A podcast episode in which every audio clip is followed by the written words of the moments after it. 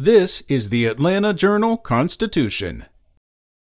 Atlanta Mayor Keisha Lance Bottoms has issued an executive order to reinstate the citywide indoor mask mandate. The order is in response to the rising number of COVID nineteen infections and the impact of the Omicron variant. Masks must be worn in all public buildings, including inside private businesses. Given this recent surge across the Atlanta area, and based upon the counsel from public health professionals, I am reinstating the citywide mask mandate, said Bottoms in a statement. In other news, Georgia hospital officials say their already busy facilities are bracing for surges of COVID nineteen cases as the Omicron variant sweeps through the state. Across the state, eighty-one percent of intensive care beds were filled at one p.m. yesterday, along with sixty-four percent of emergency room beds, state figures showed.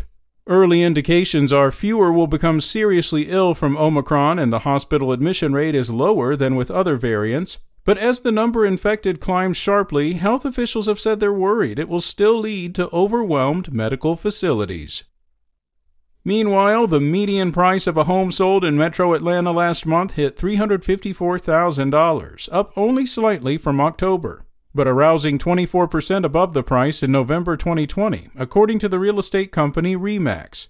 The number of sales in the region slipped from October to November, as it usually does, but the nearly eight thousand homes sold was also seven percent less than a year earlier, a sign experts say points to an increasingly acute shortage of homes listed for sale.